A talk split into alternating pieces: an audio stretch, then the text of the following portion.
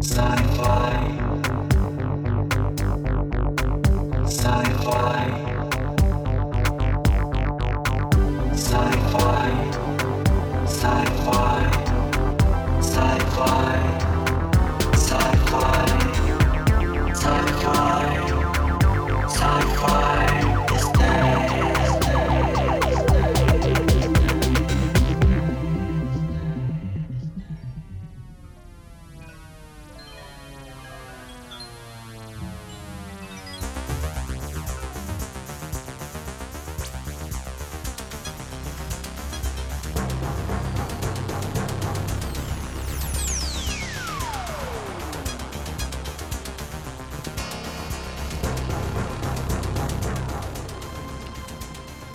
파운데이션 3부작 전설의 밤이라는 공상과학을 썼으며 robotics라는 말을 처음 만들어낸 저명한 과학자이자 소설가 아이작 아시모프는 이렇게 이야기했습니다.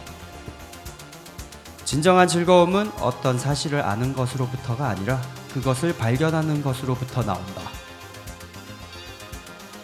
문자를 외워서 머릿속에 입력하는 것 말고 마음속에서부터 갑작스러운 깨달음을 얻는 짜릿한 순간들이 있습니다. 몇 년 동안 늘 주변에서 스쳐 지나갔던 일인데도 어느 날 갑자기 새로운 관점으로 그 익숙한 것들을 보- 새로 보게 될 때, 음, 새로운 관점들을 한데 잘 모아놓을 필요가 있는 시대인 것 같네요. VISLA FM Sci-Fi Is Dead 나잠수입니다.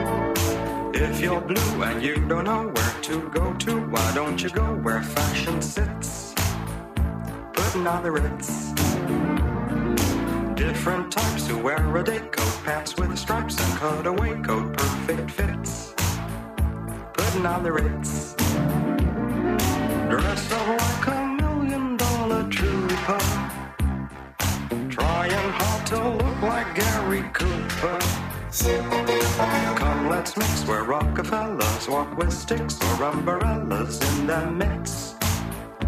Putting on the Ritz. Have you seen the well-to-do up and down Park Avenue on that famous thoroughfare with their noses in the air?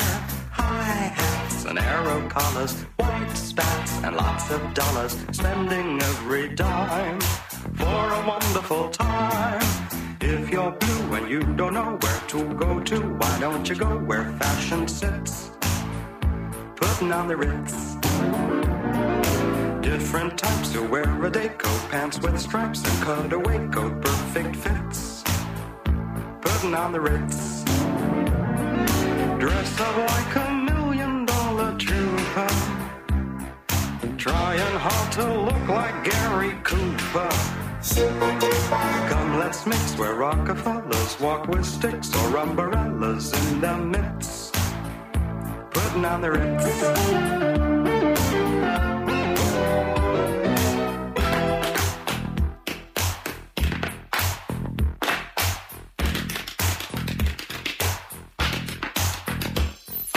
Dressed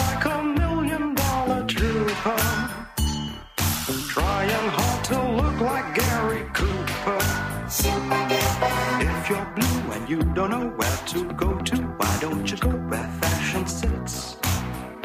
Putting on the Ritz. Putting on the Ritz. Putting on the Ritz. Putting on the Ritz.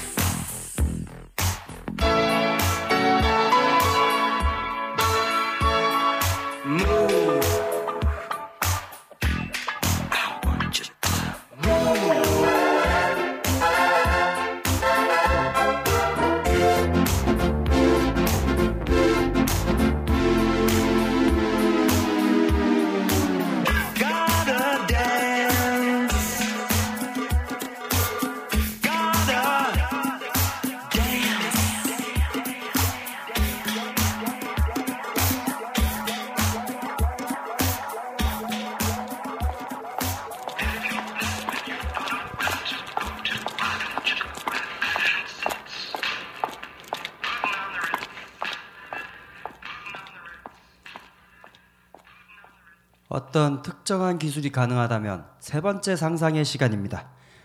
아주 사소한 우리 시대의 기술 발전으로 인해 야기되는 미래상을 예측해보는 시간이죠. 넷플릭스 시대에 접어들면서 겉핥기식 클리셰 범벅의 SF가 난무하는 이 시대에 조금 더 치밀하고 튼튼하게 연결된 세계관을 보고 싶고 직접 만들어 보고 싶습니다. 오늘의 상상은 하늘을 나는 차량이 있는 시대입니다. 하늘을 나는 자동차는 언제나 공상과학 매니아들의 꿈이었습니다. 하늘을 향한 인간의 욕심은 역사가 증명하니까요. 아쉽게도 당연히 지상에서 돌아다니는 차량의 에너지 효율에 비해 중력을 이겨내야 하는 항공기의 효율이 많이 떨어져요. 특히 단거리의 경우엔 뜨고 내리는데 더 많은 에너지를 소모하기 때문에 비행은 주로 장거리 이동에 시간을 줄이기 위해 이용되었습니다. 하지만 요즘 소형 드론의 폭발적인 발전으로 다시 한번 하늘을 나는 자동차의 꿈을 가져볼 수도 있게 됐죠. 아직은 사람 하나를 태우고 날아가기에는 배터리 무게 대비 에너지 저장 효율이 많이 떨어집니다. 그러나 전기 저장 기술에서 혁신이 일어난다면 자가용 항공기도 터무니없는 상상은 아니겠죠. 그러나 하늘을 나는 자동차를 만들기 이전에 다른 수많은 곳에서 혁명이 먼저 일어날 것 같아요. 자가용 항공기는 제일 마지막에 생겨날지도 모릅니다. 그 전에 수많은 휴대용 전자기기들의 배터리 유지 시간이 혁명적으로 길어질 것이고 더욱더 소형화될 수 있을 것입니다. 군사 기술적으로도 더 이상 화석 연료를 쓰지 않는 전차 같은 게 등장할 것 같고요. 제트 엔진에서는 더 이상 연료를 태우는 연소실을 볼 수 없게 될 것이고 전기로 공기를 가열하여 압축하는 전기 제트 엔진이 등장할 것입니다. 혁신적인 움직임에도 불구하고 유용한 보급이 되지 못하고 있는 보행 로봇들 그 Boston Dynamics 제가 작년에 처음으로 이 다뤘던 기술 중에 하나인데 그런 보행 로봇들도 이제 쓸만한 물건으로 각광받을 것 같아요. 복잡하고 다양한 집안일을 해주는 가사도우미 로봇, 자동운전 휠체어, 자동차나 헬기로 가기 힘든 산악 지형에서 짐을 옮기거나 부상자를 옮길 수 있는 로봇 등이 그 예시겠죠.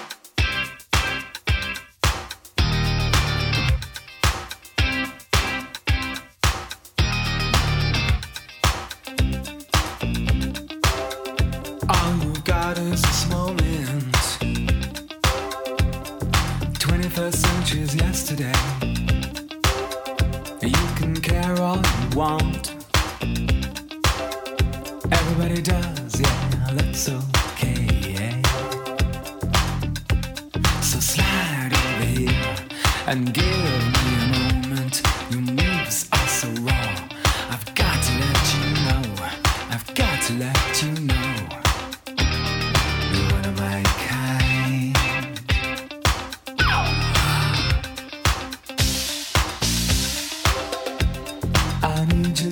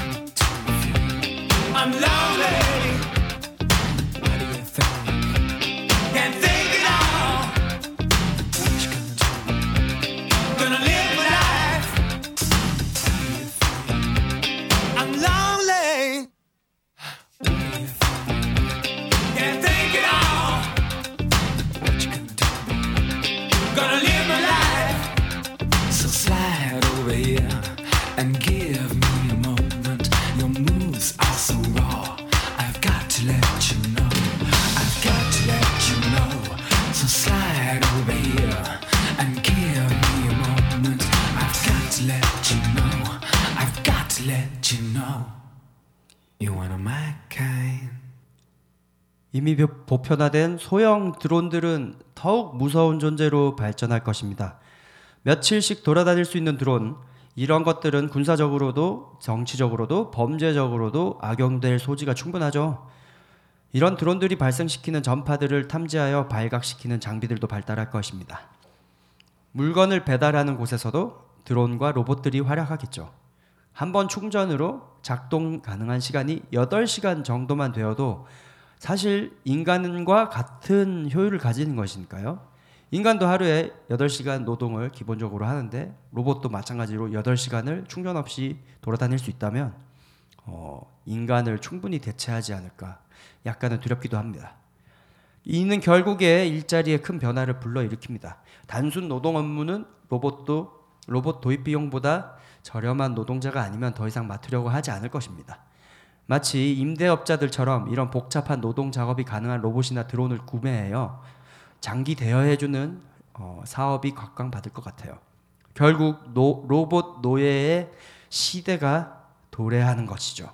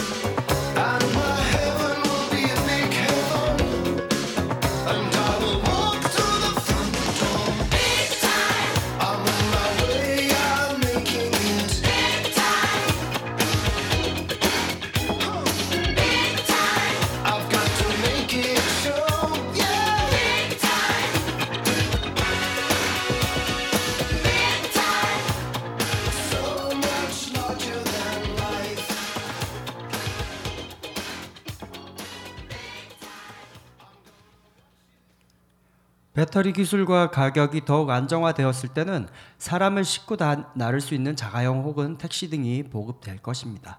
하늘에는 길을 그려놓을 수 없기 때문에 하늘길은 철저히 중앙 통제에 따른 자율주행만으로 교통이 만들어질 것 같아요. 건물 옥상이나 다가구 주택의 각각의 발코니 등이 이런 항공 자가용의 주차장으로 활용됩니다. 그리고 ESS라고 하는 에너지 저장 체계가 개인용 휴대 장비로 줄어들게 되고 이러한 장비는 개인 주변의 수많은 전기 장치들의 전력을 수시로 공급할 수 있는 필수 아이템이 될 가능성이 있습니다. 상온 상압 초전조 초 전도체가 발명되고 보급된다면 에너지의 이동에 있어서 불필요한 새어나감이 적어지기 때문에 이런 전기를 화폐처럼 교환하게 될 가능성이 있습니다. 각 국가별 통화의 가치가 각종 재난, 국제적 분쟁과 자원 전쟁에 따라 휘청거리게 될 가능성이 있고 이때 에너지는 금과 같은 안정적 자산이 될 수도 있습니다. 이런 에너지를 각 개인들도 생산해내는 시대가 도래할 것입니다. 그렇게 되면 오히려 하늘을 나는 자가용의 경우 비경제적인 에너지를 낭비하는 수단으로 여겨져 소수의 부자들만 활용하는 교통수단으로 남을 가능성이 높습니다.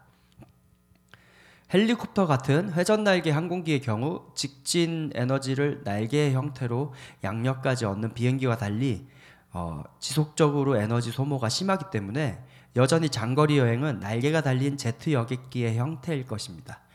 하늘을 나는 자동차를 위해 발달된 에너지 저장과 이동 기술이 결국은 어, 새로운 경제 구조를 만들어낼 수도 있는 것입니다. 결론적으로 하늘을 나는 자동차는 작용 반작용의 기존의 물리 법칙으로 이동 수단을 만들어야 하는 시대 동안에는 우리가 그리는 것처럼 실용화되지는 못할 가능성이 높은 것 같네요. 그, 이름, 그 힘으로 다른 더 유용한 곳에 어, 쓰이게 될 테니까요.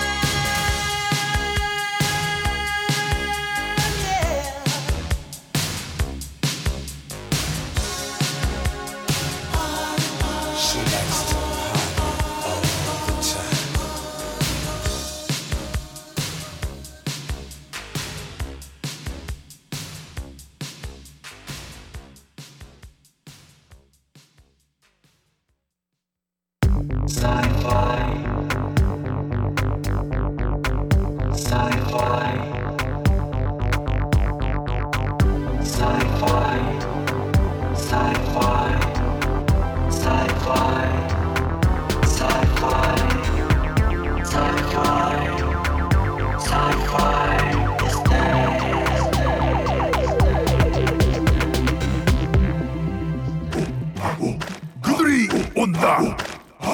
기다려 왔다. 송수동 핫플레이스. 러스 스테이션. 대피 힙스터 주정뱅이 환영. 주차는 안 돼요. 사이파이즈 대 나잠수입니다. 음악과 테크놀로지 시간입니다. 오늘은 오늘날처럼 너무 쉽게 음악을 소비할 수 있게 된 기술의 첫 출발 기록에 대한 여섯 번째 시간입니다. 벌써 여섯 번째 시간이라, 시간이라니 시간 정말 빠르네요. 몇 번을 복사하거나 녹음을 해도 데이터가 변형되지 않는 디지털 레코딩 기술과 급격하게 발달한 컴퓨터 기술에 힘입어 현실화되기 시작한 DAW Desktop Audio Workstation의 시대와 시대의 도래와 그로 인한 음악, 음악 산업 전반의 변화에 대해 다뤄보겠습니다. 디지털 녹음 기술은 매체 용량의 한계로 읽고 쓰는 부분에 있어서는 계속 자기 테이프에 의존하였습니다. 그러나 디지털 테이프는 데이터는 0과 1의 데이, 디지털 데이터이긴 해도 여전히 감겨 있는 테이프 형태라 timeline을 점프해서 액세스할 수 없다는 문제가 있었죠. 게다가 아날로그 테이프는 사람이 직접 자르고 붙여 편집할 수 있었는데 디지털은 손으로 편집할 수도 없었습니다. 그래서 용도가 master track의 백업 용도로 계속 사용되었던 거죠. 그런 점에서는 디스크 방식이 액세스에 있어서 훨씬 자유로울 수밖에 없습니다. 사실 이제 오래된 LP 방식도 이 tonearm 자체를 옮겨버리면 바로 어, 시간을 점프할 수 있잖아요. 그러나 컴팩트 디스크는 최초의 기록을 다시 지웠다 덮어 쓰는 것이 쉬운 방식이 아니었죠. vinyl LP들과 마찬가지로 표면을 긁어서 0과 1의 데이터를 기록했기 때문입니다. 그러나 70년대부터 컴퓨터 기록 매체에서 자기 디스크라는 것이 개발되기 시작하였고 음악 녹음에 있어서도 그 가능성을 보여주고 있었습니다. 1977년 Soundstream의 Digital Editing System이 최초의 어, non-linear editing 그러니까 비파괴 편집 시스템이었습니다. 무슨 뜻이냐면은 이 테이프라고 하는 것은 선형으로 계속 시간이 흘러가게 돼 있어요. 근데 비선형이라는 거는 시간대를 어디든 점프할 수 있다는 뜻이고 어, 편집에 있어서도 어떤 부분 시간대를 편집한 것을 그대로 바로 데이터로 덮어 쓸 수 있다는 뜻이죠. 그 Soundstream의 Digital Editing System, 최초의 비파괴 편집 시스템. 그러나 1981년에 정립된 Red Book, 그러니까 컴팩트 디스크 어, PCM 해상도 규격에 의하면 1초에 1441kbit per second, 그러니까 1초에 1441kbit의 데이터 전송률을 필요로 하였고 당시의 컴퓨터 정장, 저장 방식으로는 1초에 100kb에 해당하는 어, 엄청나게 큰 용량이었습니다. 1982년도에 들어서야 IBM 컴퓨터용 하드 드라이브가 보급되기 시작하였고 19메가바이트에 5,495달러라는 말도 안 되는 금액이었죠. 가능성과 별개로 하드디스크가 본격적으로 디지털 녹음 매체로 사용될 때까지는 어, 약 10년 이상의 시간이 걸렸습니다.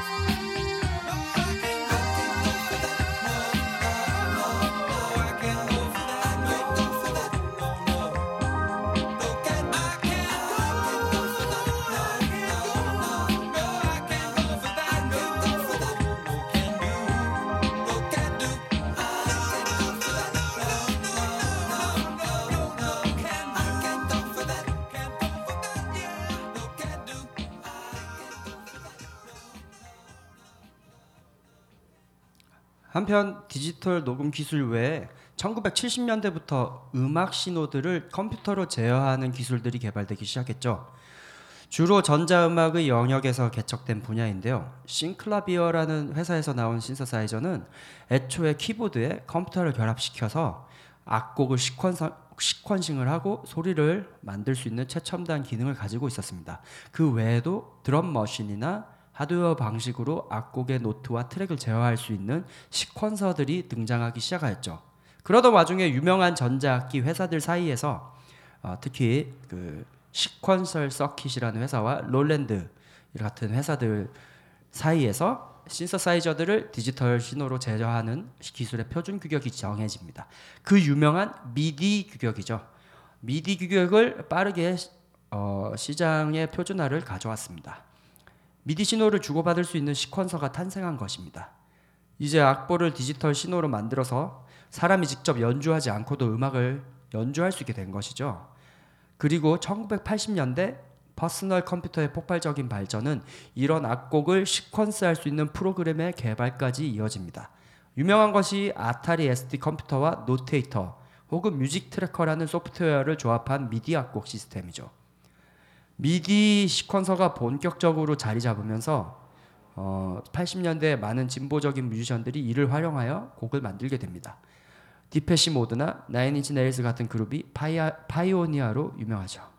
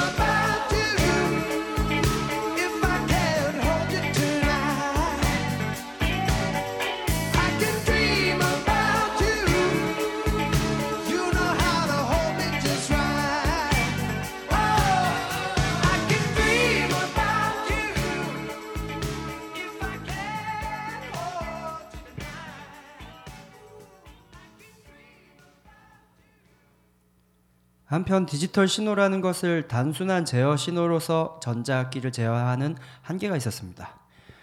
자기 테이프의 선형식 녹음 대신에 하드디스크에 녹음을 하면 timecode와 관계없이 비파괴 편집으로 트랙을 배치하고 눈으로 보는 것이 이전과는 비교도 안 되게 편해질 것이었죠. 하드디스크 드라이브의 가격이 하락하면서 어, 본격적으로 이를 활용하려는 레코더들이 등장하기 시작합니다. 최초의 유명한 기기는 1993년 IZ 테크놀로지에서 출시된 RADAR라는 시스템이었습니다. 그리고 Euphonix라는 회사에서는 별도의 편집 소프트웨어가 내장된 R1이라는 기기를 내놓았죠. 내장된 편집 소프트웨어는 결국 컴퓨터에 의해 구동되는 점에서 이들 개별 레코더들은 확장성이 많이 떨어졌습니다. 이에 따라 Apple Macintosh 워크스테이션을 활용해서 hard recording과 비파괴 편집 시스템으로 만들어 보는 것이 어떨까라는 아이디어에서 나온 시스템이 현재까지도 음악 제작 시장 표준 1등 시스템인 디지 디자인사의 프로툴즈였습니다.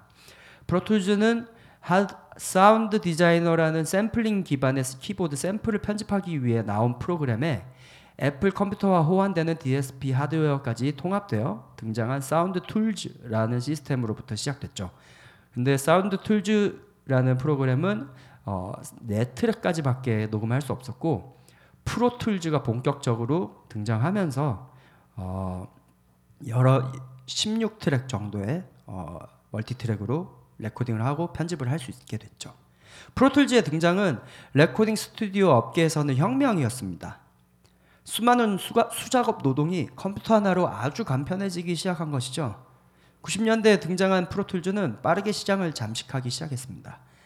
그러나 아직은 개인 음악가들이 사용하기에는 어마어마한 가격의 시스템이었죠.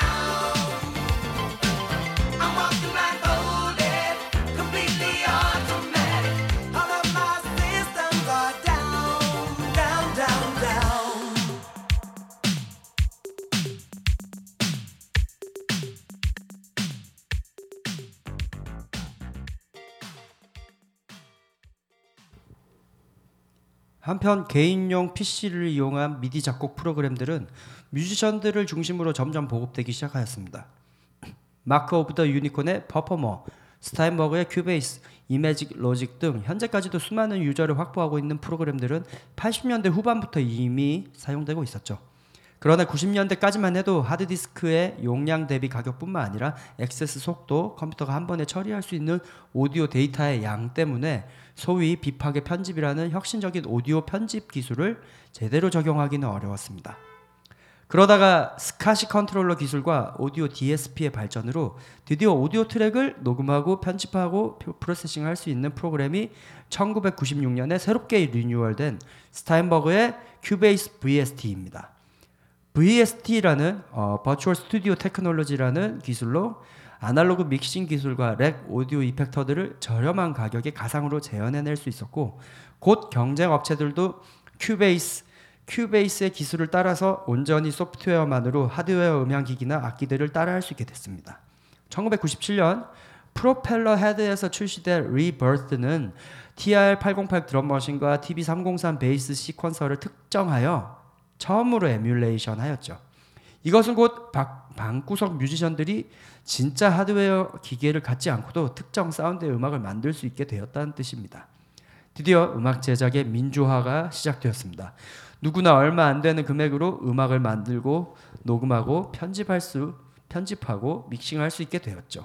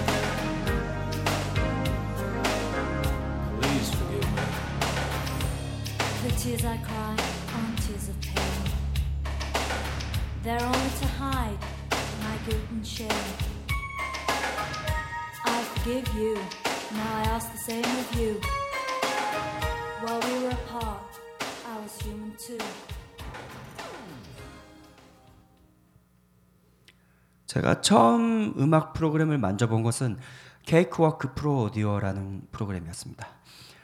제가 고등학교 1학년 때였으니까 한 2000년도겠죠. 물론 당시에는 오디오 인터페이스라는 개념을 알지 못해서 제가 컴퓨터에서 그냥 쓰던 Sound Blaster Live라는 사운드 카드로 프로그램을 돌렸었고요. 오디오 녹음은 사용할 줄 몰랐고 MIDI note를 찍어서 단순한 SoundFont 라이브러리로 소리를 불러와 노래를 어, 만드는 연습을 해보는 정도였습니다.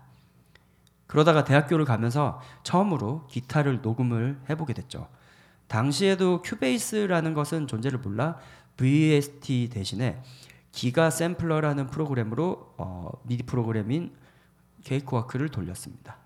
기가 샘플러에 내장된 샘플 소리를 어, 케이크워크의 미디 신호에 맞추어 사운드를 만드는 것이었는데요. 대학교 1학년을 마치고 군대를 가기 전에 작곡을 공부하던 친구와 그리고 Sound and Recording이라는 잡지를 통해서 전문적인 음질의 오디오 인터페이스와 아날로그 믹스, 믹서를 써야 제대로 된 사운드를 녹음하고 재생할 수 있다는 사실을 알게 돼서 Egosys라고 하는 회사의 오디오 인터페이스 Wave Terminal 192X와 Yamaha에서 나온 MG12 믹서 그리고 Shure SM58 마이크 그리고 Fatar에서 나온 49 마스터 건반을 몇 달간 아르바이트를 해서 모은 돈으로 구매했습니다. 그때부터 본격적으로 이제 방구석 뮤지션을 꿈꾸기 시작한 것이죠. 그러나 이들 장비를 세팅해놓고 2주 만에 군대를 가게 됐는데요. 그러다 보니까 군대에서 음악을 만들고 싶다는 꿈이 더 커질 수밖에 없었습니다. Sound and Recording 잡지를 사모은 것도 군대에서 더 본격적으로 시작하게 됐죠. 처음에 그 잡지에서 알아들을 수 있는 말이 5%도 안 됐던 것 같아요. 여기에 써 있는 모든 내용을 이해하고 싶다라는 생각을 하면서 군 시절을 보냈고 휴가 때마다 집에 와서 틈틈이 노래 만드는 연습을 하면서 보냈습니다. 군대 내에서 상병 상병이 꺾일 쯤 그때쯤 몰래 DAW를 행정반에 설치해서 음악 만들기를 했던 기억이 나네요. 2006년 제대한 직후 home recording 시장은 엄청나게 성장해 있었습니다. 가상악기들을 사고 프로그램을 공부하고 작곡 연습을 하면서 저의 음악 인생이 이제 시작이 된 것이죠. 그리고 술탄 오브 더 디스코를 그때 결성하게 됩니다. 사실 술탄 오브 더 디스코 프로젝트를 통해서 저는 제 음악 데모를 만드는 연습을 하였던 거기도 해요. 그래서 결성 직후에 초보적 home recording 기술과 열정만으로 만든 노래 초창기 술탄 오브 더 디스코의 너무너무 좋아 들려드리면서 오늘 방송 마치도록 하겠습니다. 남은 하루 어, 즐겁게 보내세요.